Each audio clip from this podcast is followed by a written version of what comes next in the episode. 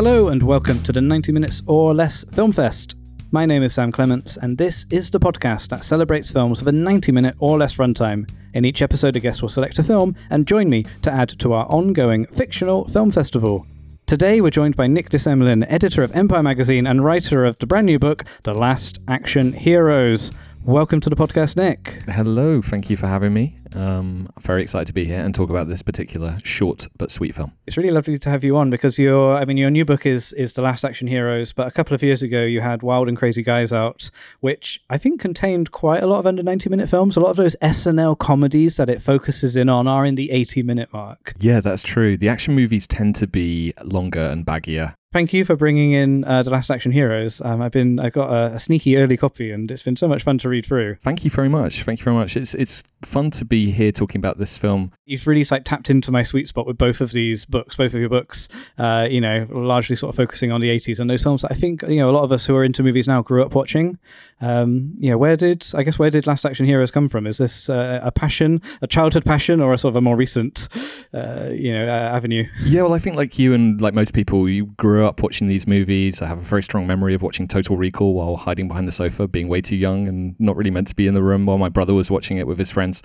And um, yeah, just grew up like loving these films and these guys. And so writing this book in particular was like a, you know, like a nice hot bath of nostalgia of just revisiting it all. And obviously, like the, the, stories are absolutely insane. Like the more you dig into these films, the more insanity you find. Like the behind the scenes stuff is uh, like honestly often more dramatic than what's on screen and just in terms of like the egos and the craziness and the amount of money that was being thrown around so yeah it was a really fun thing to to research and then sort of stitch it together the research is remarkable in both of the books. Like you, you make uh, quite a lot of film history really digestible, and you know anecdotes from various people involved in the film to sort of create a picture for the reader of you know some of the crazy stuff uh, that went down. How do you how do you go about sort of piecing this jigsaw of, of film history together? That was the challenge: was how do you write about Die Hard and Terminator and and try and unearth stuff that hopefully people don't know.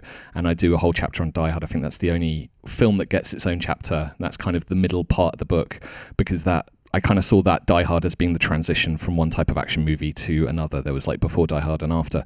So that was the challenge to like dig really deep, and it was honestly just just as much research as possible. Like you know, reading everything you could get your hands on, going into the newspaper archives, and like digging up, and just and you'd find something. You go, oh wow, I can't believe that, or the great little quote, and then just speaking to people who were there, the directors and writers and actors and the great thing about writing about the 80s and early 90s now in 2023, 2022 is that people are at the age where they don't give a f- like they will tell you the stories that they wouldn't told at the time. So often you would read uh, articles from the set, and everyone is like, "Oh yeah, we're having a lovely time making this movie." And then you talk to them now, and they just like it's not the case. They have stories about people being complete nightmares and raging ego beasts, and yeah, so you, you get some you get some pretty juicy material this long after the fact. Like people are open to talking. That's the fascinating thing. Like with with there's some really well known films in here, films that a lot of us have seen and maybe like you know read things on, heard people reference in pop culture, but there's still lots of new stuff. And I think it is because you're going to these primary sources, the people who were actually there, and yeah, maybe now they're a little bit you know they got nothing to lose. Yeah, and I think it just happens. These eight, you know, I write about these eight action stars, and um, different degrees of you know some of them come off as as nice people some of them are you know, nice sometimes, more complicated maybe. And then there's Steven Seagal, who I, honestly I didn't go into writing this book with an agenda. Like genuinely, uh, I was tried to find some stories about him being a nice a nice guy. But everyone you talk to who has encountered him just has the most outrageous stories about his behavior, and and so things just kind of become apparent in interviews what kind of people they are. Um, but yeah, it was a lot of fun talking to to the people who kind of just seem to hold on to these stories, and it's almost like therapy for them to, you know, because these sets were often like war zones. I talked to the two editors of Rocky, and they had some quite hair-raising stories about Stallone. Who, right from the start, I actually I really enjoyed writing about Stallone. They're, all fun to write about in different ways, but Stallone is to me like kind of endlessly fascinating. Just this study of con- of contrasts of this guy who's making these bloodthirsty, super mega violent films, but he's into Edgar Allan Poe and reciting poetry, and you know paints, and it's just like who is this guy? And he's really sensitive in some ways, but then he's you know got an entourage of muscle men with him, and he's throwing his weight around. But yeah, right from the start with Rocky, his first real breakthrough film, he was a huge control freak and uh, in Cobra as well. He worked with the director George Cosmatos several times, and he was who was nicknamed George Comatose because he basically was so intimidated by Stallone that he would give in on every argument. So when you see a Stallone film with directed by George Cosmatos, it's essentially directed by Sylvester Stallone. And I think um, you know the stories kind of accumulate, and so you get quite a good portrayal once you've spoken to a whole bunch of producers and writers and filmmakers, you get you get quite a good sense of what someone is like. And and Cobra sits right in the middle of that Stallone period of you know it was a few years after he discovered fur coats. he had a big fur coat phase. Famously, Schwarzenegger uh, would mock his fur coats in interviews. Um, but yeah, he would he would wear fur coats on on, on set, and um, he was yeah he was. Uh, this was him at his absolute zenith, and he was so powerful and getting paid so much money and surrounded by so many people telling him he was brilliant that it's kind of fascinating watching the films that he was making because nobody was saying no to anything. and so you get these films that are so wild and you don't get anything like them these days definitely the 80s for both comedy and action. I think that was really uh, the appeal of that period for me in writing books because uh, I mean it's unbelievable the stuff that got made. like some of it truly unbelievable, and and just the risk that you know the the amount of money that they would give untested people you know that the Seagal was someone's personal trainer and they would put him in a giant Warner Brothers movie. like that just doesn't happen anymore. Like it felt like in the 80s all the grown no no grown-ups were left in charge. like the lunatics had taken over the asylum. So that's that makes it really fun to write about. Yeah, we were talking about uh, coming on the podcast and actually there very few films in the book are under 90 minutes, but we found one. How did you settle on Cobra for our 90 minutes or less submission? It was one of the films I just couldn't fit in to the book and um, I'd like to have, I mean, there were so many things that I wanted to go deep into, like Tango and Cash, the stories behind that, uh, insane. Crusade, which didn't get made, but there was a Schwarzenegger Verhoeven thing. I interviewed Paul Verhoeven for the book and, and got quite a lot on Crusade, but sadly, it just didn't pacing wise. I just couldn't put everything in. So Cobra kind of and Over the Top actually kind of get dismissed quite quickly, but that doesn't mean that they're not worth talking about. And um, yeah, like you said, it comes in a 89 minutes, um, which is a lot shorter than it was meant to be. It was um, it was heavily cut by um, well by Stallone. I think by Stallone primarily rather than Warner Brothers. But um, yeah, as the as the legend goes, um, Top Gun came out just before Cobra, while Cobra was still in post production, and Top Gun was obviously a gigantic hit. And it and Stallone panicked, and he was like, "Right, we have to get make as much money from Cobra as possible. Want to beat Top Gun at the box office." Uh, he just had Rambo four and sorry, Rambo two and Rocky four, which were both like monster hits, and so he he thought, well, if we can get Cobra in, if we can get one more showing a day at the at the movie theater, then we can make more money. And so the edict was to get it down under 90 minutes. So yeah, just done purely for like crass commercial reasons. But I mean, you can kind of tell watching it. It's it's not got much in the way of like character development, which is one of its joys. Um, I mean, not for not for Cobra and definitely not for the villains. Like I've seen this film quite a few times, and I have no idea what the villains want or what their agenda is or how they operate. They're in some kind of warehouse clanking axes together. Always clanking axes. It looks like a music video or like like steelworkers, you know, in like an eighties power ballad. yeah, it's so much axe clanking. I mean, it's like seventy percent axe clanking, and it's a bold. Ed- some of the bo- ed- editing choices are quite bold, where they'll just cut in the middle of a scene to like axes for no reason and that's like a recurring thing all, all the way through the film. Um, but yeah, it, it, doesn't make a lot of sense. You don't understand why anyone is doing anything they're doing, but that kind of adds to the fun, I think.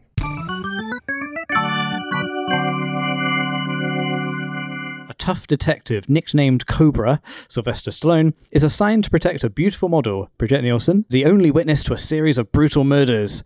It transpires that the killings are not the work of one psychopath, but rather a highly organized army of neo fascists. This film was made in 1986 because, of course, it was, with a synopsis like that, uh, directed by uh, George uh, Cosmatos, as mentioned, um, and written by Sylvester Stallone, uh, and co-stars his wife, uh, Brigitte Nielsen, at the time. I think she was his girlfriend. I think they were. Ah, Enga- I think they were engaged at the time, but yeah, shortly to be, shortly to be married. This is very much a Stallone. His fingerprints are all over. Um, you know, I guess as well with, as, as, as well as her casting, picking a director that he's already worked with and uh, maybe directed through in sort of an out of body kind of experience. Yeah, for sure. I mean, it's got it's so eccentric, and there's so many weird, weird little things. There's no doubt that most of it came. You know, it's it feels like Stallone has made this. I, I love Stallone and I love like the Rocky films. You know, quite fond of the Rambo films as well. Um, and this feels like maybe this was going to be his sort of third franchise. Like, okay, I've done an army man, I've done a boxer, I'm going to be the coolest cop. And the first scene of this film is brutal. It's it's Stallone um, Cobra uh, saving. Uh, g- you're going into a hostage situation in a supermarket, and uh, and he's badass. He drives in on his motorbike. He's got his toothpick. He's got his sunglasses. He's got a little machine gun, um, and it just felt like an SNL sketch. It's it's it's MacGruber. I swear, like I kept thinking of MacGruber, the the SNL character, played brilliantly by Will Forte. But yeah, it's it's it's like this character. I guess you could describe him by thinking, well, if you gave a seven year old boy free free reign to create like design his own like what the coolest man on earth looks like it would look like this like Drew, did you catch what his license plate is on his car I know. I can't remember what was it. awesome 50 awesome 50 um it's i mean but yeah it's the matchstick he's got the mirror sunglasses i mean it's He's got like you'd give that one of those things to a character to make him look cool in any other film. Like oh, this guy's kind of a renegade. We'll give him some mirrored sunglasses. but Stallone's like, I want a cool haircut. I want to have a stubble. I'm gonna have a toothpick. I'm gonna have the coolest gun. I'm gonna wear gloves. Gonna ride a motorbike. Everyone else rides a car. Um, he's gonna be a lone cop. You know, he's all of this stuff. And I mean, he's called Cobra. he's called well he's called marion but no one calls him marion i think he would definitely shoot you if you called him marion Marion Cobretti. I quite like that his name's Cobretti. Like they sort of explain why he's called Cobra. Um, me and my wife of uh, Louise who edits the podcast have just been shouting Cobretti at each other around the house. hey Cobretti! I mean, it would be one thing if it was other characters calling him Cobra, but it, the sad thing is he's like put a little Cobra on his gun. Yeah. So he calls himself Cobra. So presumably he goes around going, "Hey, call me Cobra." I mean, it's like you can't give yourself a nickname and then make everyone else call, uh, call you Cobra. It's it's very it's very David Brent to be honest. Um, but yeah, this character is so cool that comes out the other side and he's just ridiculous. yes. I think in, maybe I, I wondered like for contemporary audiences because at the time Stallone is one of the biggest stars on the planet in 1986. Do, do you just sort of buy it at the time? Like, oh man, this is like a new uh, level of cool. We've never had someone this cool before. You thought the last guy was cool. This is the coolest guy. But now it does sort of feel like you know we we've seen cooler guys than you, Cobra. Yeah, is he the coolest guy in the film? I'm not sure. I think the robot wearing the fur coat is probably slightly cooler. Uh, if only he teamed up with that. There is a Chuck Norris film I, I, I watched for the book called Code of Silence, where Chuck Norris does team up with a robot at the end. Um, but sadly, uh, we don't see we don't see that happen. But it, it, it's it's it's it's weird because Stallone had a bit of a robot fetish, I guess, in the 80s because there's the robot in Rocky Rocky Four, but um, yeah, sadly, the you know you want to see him team up with a robot, and it it feels like this is the film where that's going to happen because there are so many robots. There's a montage, and there's like five minutes of robots, and then that's it. No more robots. But Feels like a show that Joey Tribbiani from Friends would have starred in, or, or something. Stallone and a and a robot. Uh, yeah, no, that was uh, yeah. It's got all of these little things that keep reminding you this was made in the eighties, very much made in the eighties. uh, there, but. Uh, but yeah, I guess I mean from from your point of view, when did you first watch Cobra? Is this a film that you grew up watching, or something that you came to later in later in life? I came to it pretty late actually. I didn't see it till I was in my twenties. It, it wasn't one that I saw when I was young, which is a shame. I think I would have enjoyed it a lot. Um, but no, I, I didn't. Uh, I found it relatively late in the day. Um, but yeah, it, it definitely has stuck in my brain, and I don't think there's anything quite like it. I can't think of another film that. I mean, there's a lot of interesting things about it. One of the interesting things about it is it's kind of a horror action movie, which there aren't that many of them. You know, especially about a cop but it really feels like a horror film to me anyway. I don't know about to you, but just the way it's shot, the, the guys with the axes. What the fact that he's fighting this weird axe wielding army of neo fascists and stuff? Box tells us. Yeah, Um, but 'cause it's, like it's brutal. yeah, but yeah, I mean, it obviously has like elements of dirty a Dirty Harry film, but the Dirty Harry films don't feel quite so you know stylistic, and the o- big opening where the sky is like red, blood red, and you've got the really intense music, and it it, it does feel.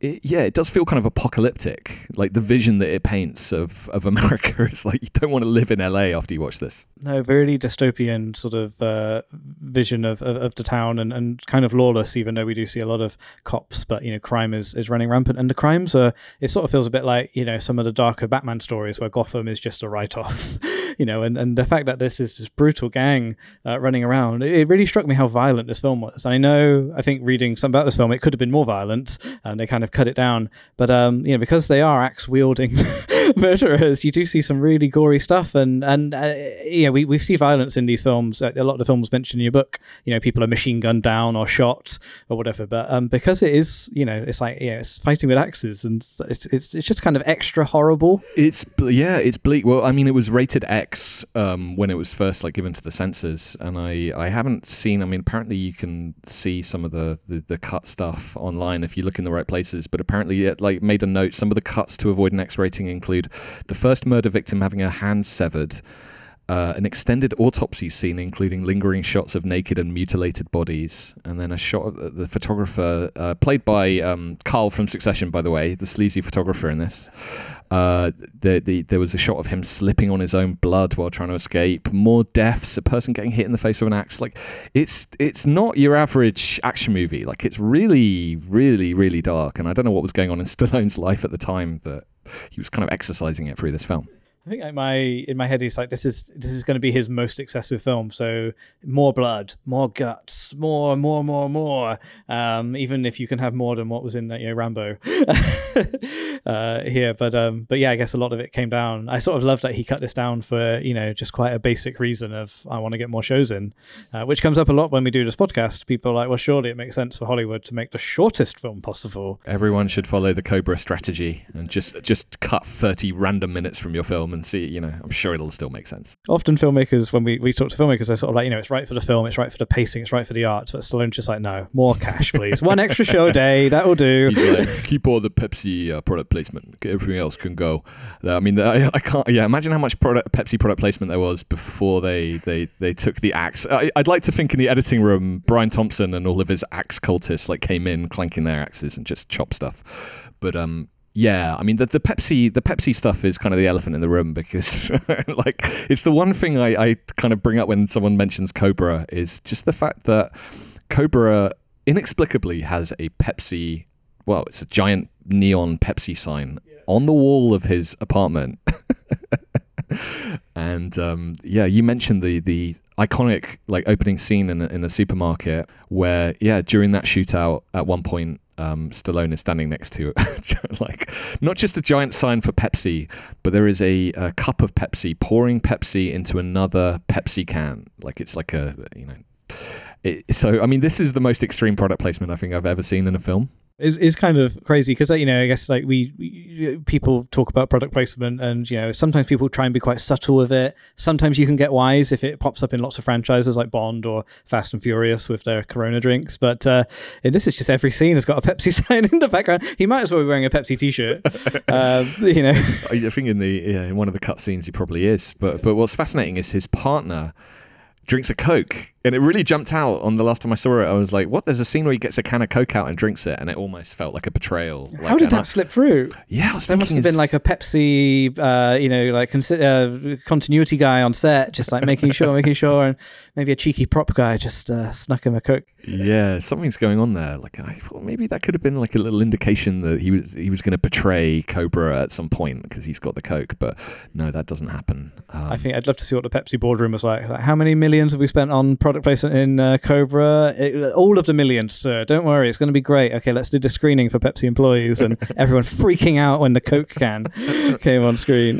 yeah, it, there must have been an uproar, but it's um, it is remarkable. It's it's very strange and very random. It's like something out of Wayne's World. Cobra does like his food, and actually, we see him uh, watching TV and eating pizza uh, early on in the movie. Um, often in action films, you never see the people eat or you know do sort of day to day stuff. So it's quite nice to see uh, Cobra have dinner one night. But um, the way he serves his pizza up is pretty remarkable.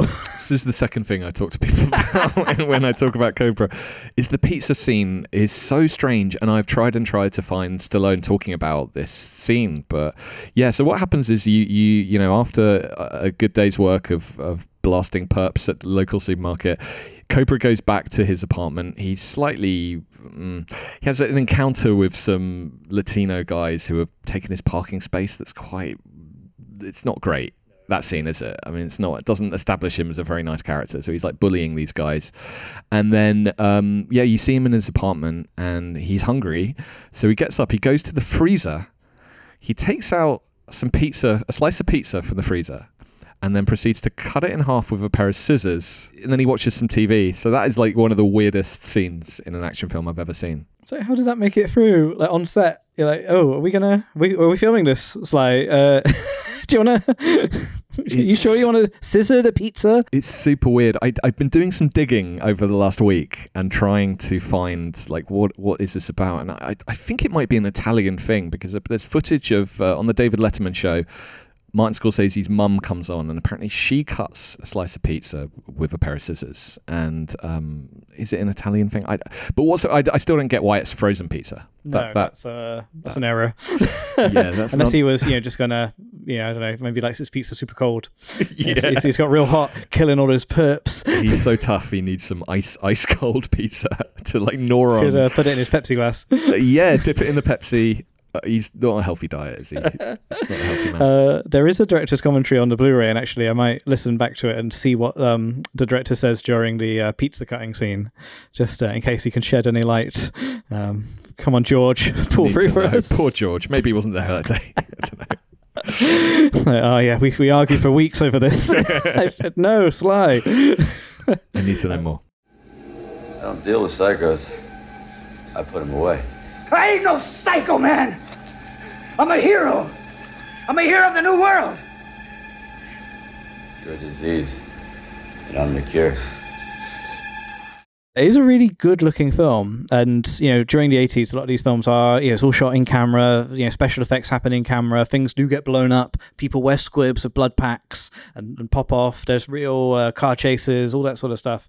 Um, and I think I think what this film lacks in any sort of narrative, uh, you know, kind of depth, it makes up for by just looking great. You can tell this was an expensive film, and I guess at this point, Stallone would demand the best heads of department, uh, you know, great camera people, great production design people, costume people, uh, and it really, it, actually, I was surprised by like actually just how into uh, the visuals I was. It's a good-looking film. It's a mood piece. I mean, I think if you take it as a mood piece, it works better because if you take it as a a story, a narrative, you're going to have trouble of understanding what's going on. But um, yeah, if you take it purely on a kind of the vibe of the film, it's really enjoyable, and especially in the second half. Um, yeah, like it's sort of got, a bit of a Miami Vice vibe, but yeah, that, that whole final set piece in what is apparently a lava factory. Um, I don't know how else to describe it. It's like kind of got there before Terminator 2 did to have your like sh- final showdown in a factory that inexplicably is fully operational, but there's not a single employee in there. At least in T2, you kind of see the, a few people running away. But in this one, um, they end up going into uh, you know this is this is uh, Cobra and uh, Bridget's character um, being chased by Brian Thompson and his axe maniacs, and um, yeah, they run into a, a factory that there are buttons you can press in this factory that just make walls of flame appear, and there are meat hooks, and it's crazy, and none of it makes sense, but it's gorgeous to look at.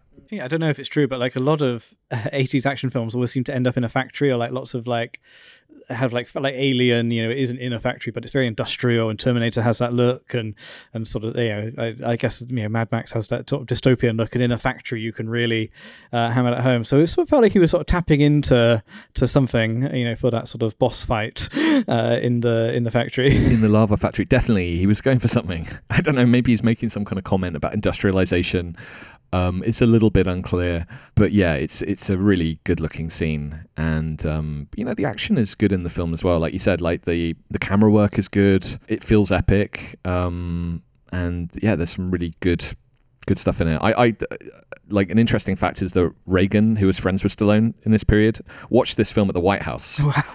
And that's something I really struggle to imagine is Ronald Reagan watching, like, especially the scene with the robots. Yeah. it's like, what did he make of it? Ordering some frozen pizza and getting some Pepsis in and just chilling out in the White House screening room, Yeah. uh, the private cinema. So yeah, so Bridget Nielsen Frozen is uh, is is the I guess one of the co-stars here, and she's a, a model who witnesses a crime, and and uh, Stallone ends up sort of buddying up to uh, to to go through the rest of the film. But that scene, her introduction scene, is absolutely wild. It's uh, it's a bit like the in um, Austin Powers when you know he's he's posing for the camera and he's like, "Yeah, baby, yeah, baby." Uh, it's that sort of like you know very like rich sort of 60s style photography shoot, but it's in the 80s. She's wearing lingerie or like a very you know like slim sort of white bodysuit and a fur coat, and in the background. Just lots of robots, lots of really janky looking sort of stuff that looks like it's from the clangers um, in the background. And the camera's doing lots of like tilts and, and swerves and stuff. And it really uh, after the brutal you know supermarket shootout to then cut to this like I- we rewound that scene so many times It's a hell of a tonal swerve. And it's well. What's great about it is it's a montage. So it's a this is the Angel of the City montage. So that's a song by Robert Tepper who did the uh, Rocky Four song "No Easy Way Out." And and Angel, it's a good tune. Um, and the editing is hilariously literal. Like there's a lyric about the edge of a knife, and it just cuts to like someone with a knife like running the edge over something. And then we get lots of axes. We get lots of robots, and then it also cuts uh, to lots of shots of Stallone and his Cobra and his partner walking around the city, like looking for clues uh, and inter- interrogating suspects. And I love it because it's literally just them going up to people and the, the person shaking their head. So presumably they're just going, "Are you an axe? Are you an axe murderer? Nope. Okay. See you later." it's like I don't know what what line of questioning they're pursuing, but um, yeah, like you said, it's a it's a bravura set piece. It's just it's wonderful. I do love that they cross cut it with stallone doing some you know like some proper police work asking about have you seen an axe murderer uh, on on the street? But uh, i guess i wonder if that's part of the brutal edit just we need to cut out half an hour or whatever. We need to introduce uh, bridget's uh, character and we also need to show stallone doing some police work. Because there's quite a few montages throughout the film which have a, an amazing you know 80s like power ballad over the top of them. Uh, but they do move the plot forward. I think it's actually quite um, efficient storytelling in a way. Most of the plot is moved forward during that word dialogue free scene. the song does all of the heavy lifting. The song does a lot of it does a lot of dot uh, connecting um but yeah it's there's not a lot of plot to this film. There really isn't. I don't know if there's any really technically. It's it's very plot light um it's you know uh cobra meets um is it ingrid? I- ingrid i think and um and then yeah pisses off brian brian thompson and brian thompson and his people. You know there's the corrupt cop lady who um, is so blatantly yeah, like so we never bad. When, when eventually, so, like, so I guess she's sort of following them as they go. They hide out in motels and and and you know, they're on this sort of case. But when it was revealed that she was a villain, and we are like, oh, obviously. Yeah, I mean, who else would it be?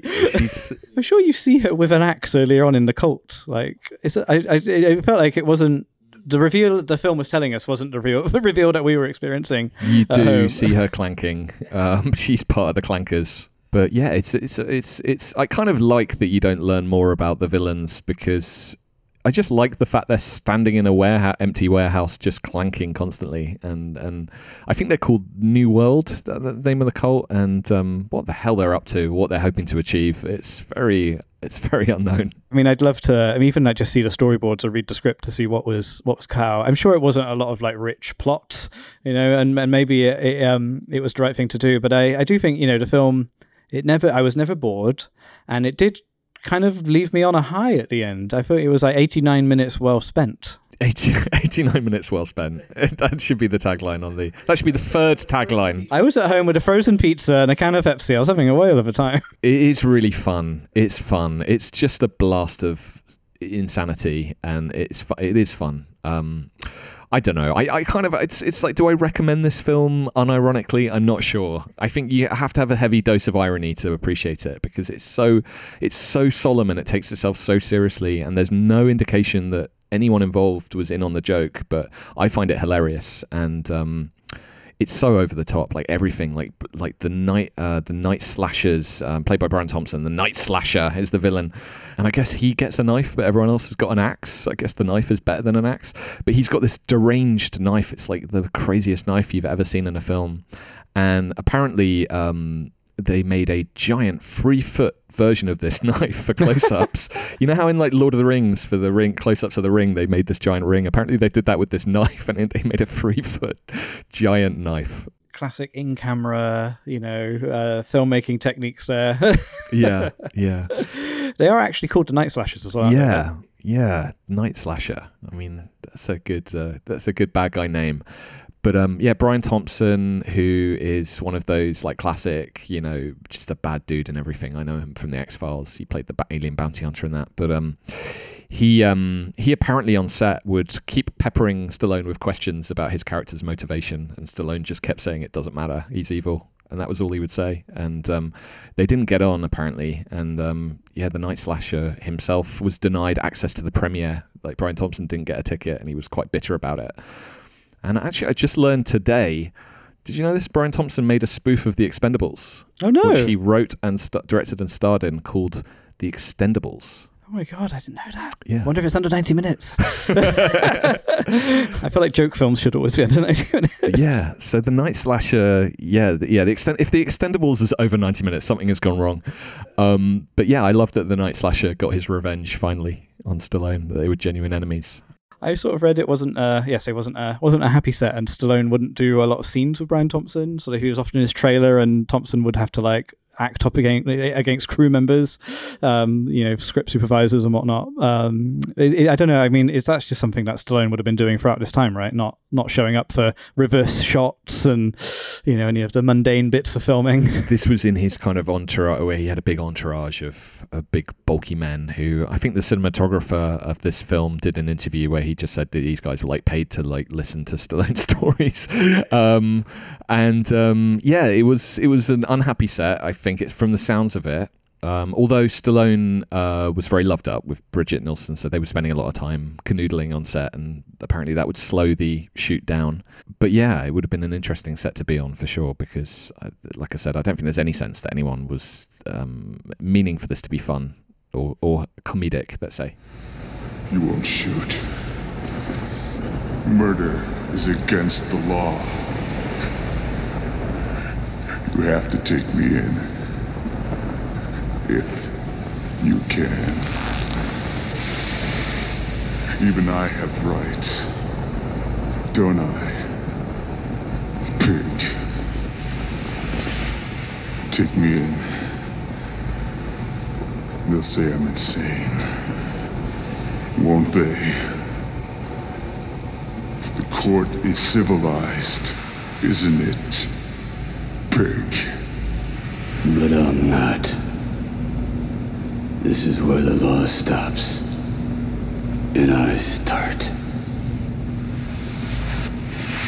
Sucker.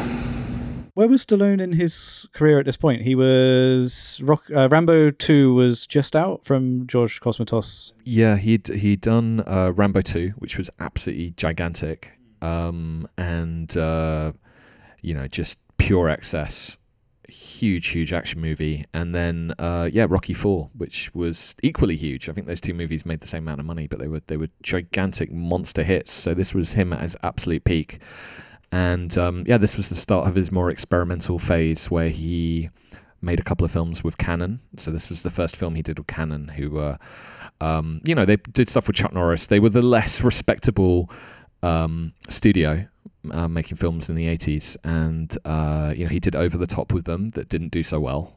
Um, but yeah, this was this was really like a time where he was taking big swings, and um, I guess trying to I guess this was him trying to compete with Clint Eastwood on the kind of the I think Gene Siskel called Cobra Filthy Harry.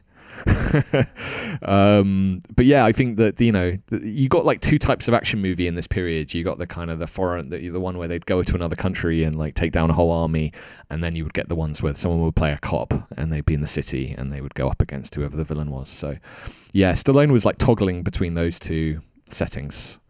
Um, But um, yeah, it's it's it's wild. It's like the bad guys in this just I guess represent everything bad in the world, and you need a guy who's even even tougher and wears all black and wears sunglasses indoors to like take it down. So everything is dialed up to eleven. I, I think that's why it was a fun watch. Like it is. It's just so we don't get films which are kind of like this big in terms of scale and, and talent involved, and you know just kind of like this wild, like the most violent. He's the coolest cop. The villains are the baddest bad guys. They've got the gnarliest knife. uh, you know all of all of that sort of stuff. But um, I mean, it didn't it didn't do like loads of money, but it still made a profit. Like he's still turning turning a, a profit on these films. I think it opened badly in the US, but did quite well worldwide um, there. It was probably a bit of an ego blow after Rambo and, and Rocky and, and, and all of that sort of stuff. Definitely a lot smaller than that. Yeah, I think Stallone probably considered this a fail. I mean, it made a profit. I think it made about 160 million and it probably cost 20, 30. So it would have made quite a bit of its quite a bit of money, but I think it definitely wasn't up there. I think at that time, especially, he was like every film has to be as big as the last one. Mm. I guess it's not good to have headlines which like doesn't doesn't open as well as Rambo or doesn't do it. You know, it's it's uh, uh, a bit of a swing and a miss. I mean, yeah, I think like you said, this was this could have been a, a franchise easily, and um, you know we could have got multiple Cobras. It felt like he's engineering. You know, we got a bunch of Beverly Hills Cops, and I'm sure the intention was for this to be a franchise. Um, you know, it's an iconic character. You know, he's silly, but it's an iconic character with lots of ridiculous things about him. And imagine a film that would have teamed him up with Axel Foley. Imagine? Maybe that would have happened. Yeah, I feel like he. I just think that as soon as they were up against Top Gun and he decided to cut the film right down, that was there's no more of these. Like we, yeah, we are going to try and like lose gracefully and and maybe maybe not so gracefully. uh, now, but it's a shame. I think I would have liked the further adventures of Cobra. I'm sure if if he did, we'd still be seeing Cobra films from Stallone uh, today, who's you know recently played Rocky and Rambo once more. Yeah, yeah. I, I wish we were getting Cobra Five this summer. They were talking about uh, doing uh, a reboot with Robert Rodriguez um, recently, like as recently as like I think like three or four years ago. But then that seems to have gone a bit cold, as cold as one of Cobra's pizza slices. Yeah, it's it's weird that this is just a one-off because so many of those films got sequels from back then, and it does feel like the one that could have been a series the most don't don't count him out. Stallone's still still working, still making films. Might maybe it'll be a straight to uh, you know a streaming service, straight to HBO Max or something. Um, could be there. I know um, Nick Nicolas Winding Refn said he's a big fan of uh, the film, and actually, I mean, just looking at the poster, it looks like the poster for Drive. You know, True. like two cool men wearing sunglasses, just being so cool, doing crime stuff. That's true, actually. Yeah, I can kind of see a bit of Nicolas Winding Refn. You know, the use Maybe of he colours. would be a good and... remake person. Mm. Um, he can do the violence, that's for sure. Yeah. I think he could do a you know a gang of uh, axe waving neo fascists, uh, you know, justice on the big screen. Yeah, that could happen. That could happen. Um, but yeah, there's still the Cobra, ro- Cobra Cobra robot team up movie uh, it's still out there, and I want to see it now. I'm going to try and find this when we put the podcast out. But there was a Cobra video game at this time. Lots of like early video game tie-ins happened. We had Rambo video games and other, you know, sort of uh, shooty pixel type games. Uh, but yeah, I'm sure the game is you just sort of blasting people through supermarkets. I was I was talking to James Dyer, my, my Empire colleague James Dyer, about this just before coming here today, and uh, yeah, he was had fond memories of the Cobra video game. He's played oh, wow. it. Apparently, um, you start off without any weapons, and you're playing Cobra, and it just says use your head and you're just headbutting people for like the entire first level. it's Cobra headbutting people. But it was a really weird um, period for video game adaptations because like you were getting, you know, games aimed at kids of really inappropriate things. So there were Rambo, but also cartoons. They were like I remember playing the the Navy SEALs Game Boy game like way before I saw the film Navy SEALs, which is pretty violent. But I was like very young playing that, and um, yeah, you would get you would get cartoons of Rambo. I mean, it's not inconceivable they could have done a Cobra cartoon. yeah, like a Saturday morning Cobra cartoon. yeah, that there was a Chuck Norris animated series. Um, so it's it was a strange time, but yeah, the the, the Cobra video game definitely a, an oddity. Um, uh, but yeah, it involved a lot of headbutting. Okay, I, I need to play this game. Um, actually, the game's got better reviews than the film did. Oh my god! Oh my god! Don't tell Stallone. Uh, that that that that supermarket scene at the start was originally going to be set in a movie theater. Which um, would probably have prompted some good one-liners. It's a little bit short. If it has a weakness, Cobra, and I'm not sure it does. If it has, if it has a slight like flaw, I think the one-liners in it are not. I mean, the best one-liner is is I, you know, you're the disease, I'm the I'm the cure, and they use that as the as the tagline for the film. Obviously, it's an amazing line, but it doesn't have doesn't ha- it's not like peppered with iconic one-liners. I don't think Ar- uh, Stallone films ever quite got the level of Arnie one-liners. No, Rambo doesn't have a catchphrase, does he? Or like Rocky doesn't really go into that sort of uh, stuff. No, I'm sure there are some good Stallone lines, but they don't jump into your mind like the Arnie ones. But I feel like you know Cobra is not really a quippy guy. But yeah, maybe if it was in a movie theater, maybe he would have you know I don't know. Time for an intermission. um, but yeah, it's uh, it's a it's a sl- slender film, but very satisfying. A slender film, very 1986, has an absolutely banging soundtrack. Would recommend uh, seeking that out. Lots of uh, yeah, lots of 80s, you know, rock tunes and ballads and, and and things. I can't remember which track plays out over the end credits, but um, the film ends quite abruptly, like a lot of uh, films that have been edited uh, down do. And, and he just sort of drives off on his motorbike, and then instantly the ballad you know pops up and the credits are on screen. I love a I love a good 80s action movie power ballad. You know, Commando has a absolutely cracking one at the end that's just completely inappropriate to anything you've just watched, and it's just got like the most ridiculous lyrics. But um, yeah, I do wonder with the end of Cobra whether Top Gun, whether that was a, a reshoot thing after Top Gun came out, because it's Possibly. extremely Top Gun.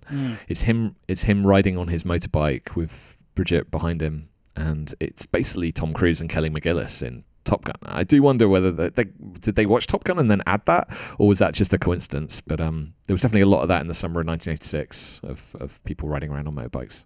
Not hugely well reviewed at the time, but I think now maybe because of the the poster and just the visuals, you know, it has become you know a bit more of a, an iconic film. And a lot of my friends were saying, you know, we're going to be talking about Cobra on the podcast. They're like, oh, I watched it as a kid. I think it was a bit of a video store, uh, you know, favorite. So yeah, maybe it found its audience at home. I think there's a real following for it. Um, I definitely have um, spoken to quite a lot of people, and whenever I tweet about it, you get a lot of replies from people who just have a huge soft spot for it. Um, I, I, I think it's the fact it's yeah, I think it's the fact there is no irony to it that makes it kind of lovable. That um, it's so silly, but takes itself so seriously. There's something beautiful about that because I think nowadays everything is kind of a bit winky, and um, everything is you know sort of slathered in irony, and so it's quite refreshing to have something like this that just you know genuinely is completely serious and po-faced, um, but yet so pumped up and over the top.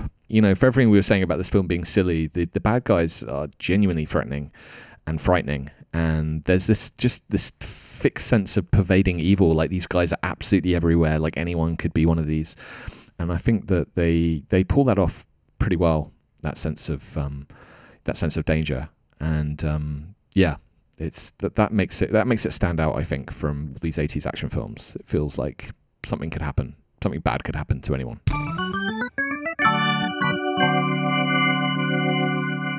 Cobra is going to be in our 90 Minutes or Less Film Festival. I think the first Stallone film to be in the festival, but as part of our film festival, it is all about screening films on the big screen. And uh, and yeah, we'd love to give you a copy of the film and uh, a blank check to you know book you know the right venue to show Cobra in. If if if, if we could set this up, where would you like to screen uh, Cobra for an audience? Oh, it's got to be Picturehouse Central. My favorite cinema. I'm not just saying that. I love Picturehouse Central um, so much. So my answer is always going to be that. I, I, you know, there is no no better place. Gotta have Screen One. Uh, you got to hear those axes clinking and clunking in in beautiful um, stereo. Yeah, uh, that would be a dream. And um, you know, to see that frozen pizza up big, it's it's one of my life streams for sure. Food and drink is, is an important part of the cinema going experience. So maybe we do. Maybe the menu that night is some frozen pizzas, Do you- terrace scissors, and Do you every. do Pepsi? Uh, we're one of those cinemas where people say, "Do you can I have a Coke?" You're like, no, is Pepsi okay? have to say that. So yeah, we got Pepsi already. Pepsi's on tap. uh, unlimited Pepsi, throw all the frozen pizza you could possibly possibly dream of. And if you had the opportunity, I guess, to to introduce this film and, and maybe do a Q and A with someone afterwards, who would you like to talk to? Hmm. Well, I mean, if it's someone involved in the film, I mean, Stallone would obviously be great. I mean, if he's available. But um, yeah, I mean, it would be great to hear Brian Thompson's tales. I think the Night Slasher. He doesn't get to say much in the film, but I think he. It sounds like he's got some interesting stories up his his cultish sleeve, the sleeve of his weird gown that he wears. So yeah, the Brian Thompson would be interesting. Yeah, it'd be really fun to hear from from him. And and I don't know. I guess I wonder. Often when a star is as big as Stallone, you don't sort of see them doing Q and A's or introductions. But maybe with a bit of time, maybe you know Stallone's had you know like thirty or so years to reflect uh, on the film. Maybe he's got some secret stories that haven't been shared. He must have some pizza-based revelations that will blow the lid right off this thing. Um, yeah, I would. Yeah, it, to hear Stallone talk about Cobra would be a joy. Okay, well we can do this. Let's make this happen. Let's make the uh, Cobra screening, frozen pizza, Pepsi, and Stallone, and Brian Thompson as well. Why not? Let's get reteam them on stage. Reteam them, and hope there's no slashing. Uh, yeah, I guess in your in your job as uh, Empire, you, know, you get to talk to lots of film stars. Have you ever interviewed Stallone? No, I, he's actually the one uh, guy out of the eight uh, action stars in the book that I have not actually spoken to. Um, I would obviously, you know, it would be fascinating. I don't know. Now this book is out. I don't know whether he'd want to talk to me. Um, but um, yeah, no, he's the one. He's the he's the he's the white whale. Yeah, he's a really funny dude. Like that was one thing. Like reading all these interviews with him um, and listening to you know him talk during my research. Like he's such a funny guy. It's a weird thing because comedy wise, it just doesn't work for him on on screen. Like he tried very hard to do what Schwarzenegger successfully did, and become an action comedy guy, not just an action guy. But whenever he tried comedy, it just you know whether it was Oscar or Stop My Mom Will Shoot, famously, or whatever he was Rhinestone, like it it always failed. So. But but he's hilarious. Like he's very very smart and witty, and has a great turn of phrase, and um, is extremely um, self-deprecating about his his work, and some of the harshest things about any of his films will be said by Stallone. Oh, wow. I think he said, uh, yeah, his his line about "Stop My Mom Will Shoot" is fantastic. I can't remember exactly, but it's like something like an extraterrestrial tapeworm could have written a better script than this. But uh, yeah, he's a he's a very uh, very funny dude. Nice. Well, maybe this is the opportunity. We'll get him. Maybe it's an extended Q and A. It's an hour or so of just him in conversation, mulling on Cobra and everything else around 1986. Just get that neon Pepsi sign out front of out front of here, and he'll be here. He'll show up. It's the bat signal for him. Pepsi. um, well, thank you, Nick. It's really nice to talk to you and, and, and have you on the podcast. Thank you for the gift of Cobra. Um, I'm glad crime is a disease, but we've met the cure now, so so we're okay there. And and thank you also for the Last Action Heroes. Uh, really enjoyed reading this book, and uh, and I can highly recommend your, your previous book too. Um, and it's not just a book. If you're someone who likes listening to things in your ears, you've got an audiobook version of uh, Last Action Heroes. Yeah, it's read by Bronson Pinchot of Beverly Hills Cop. So there's a Cobra connection there. And he does an absolutely brilliant job of reading it. And I'm still can't believe that he has read the audiobook. But yeah, that's available as well. So yeah, have a That's listen. wild. Yeah, really wild.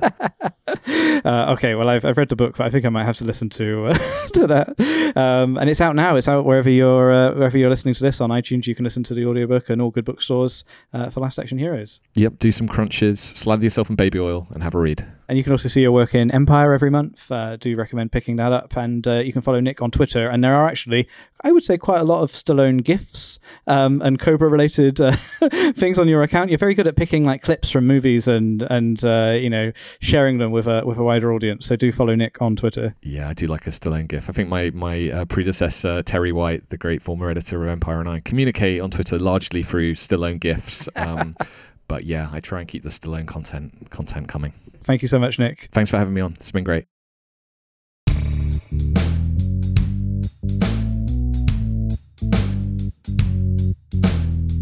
Thank you for listening. If you enjoyed the show, please subscribe on your podcatcher of choice. You can rate and review us on Apple Podcasts and Spotify, or if you've got a mo, share an episode with your friends. Every recommendation helps. You can contact us on our website, 90minfilmfest.com, and on Twitter and Instagram at 90minfilmfest. The podcast is produced by me, Sam Clements, and Louise Owen. It's edited by Louise Owen, with sound mixing and additional editing by Luke Smith. Our music is by Martin Austwick, and our artwork is by Sam Gilbey. We'll be back in a couple of weeks.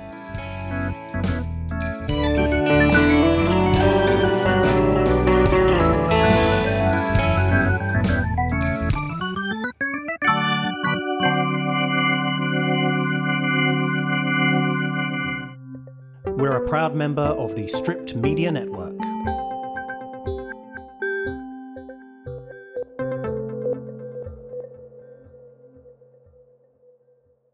Yeah, he does something weird. He cuts the pizza with scissors. I wish we had an ad for the pizza, some famous pizza.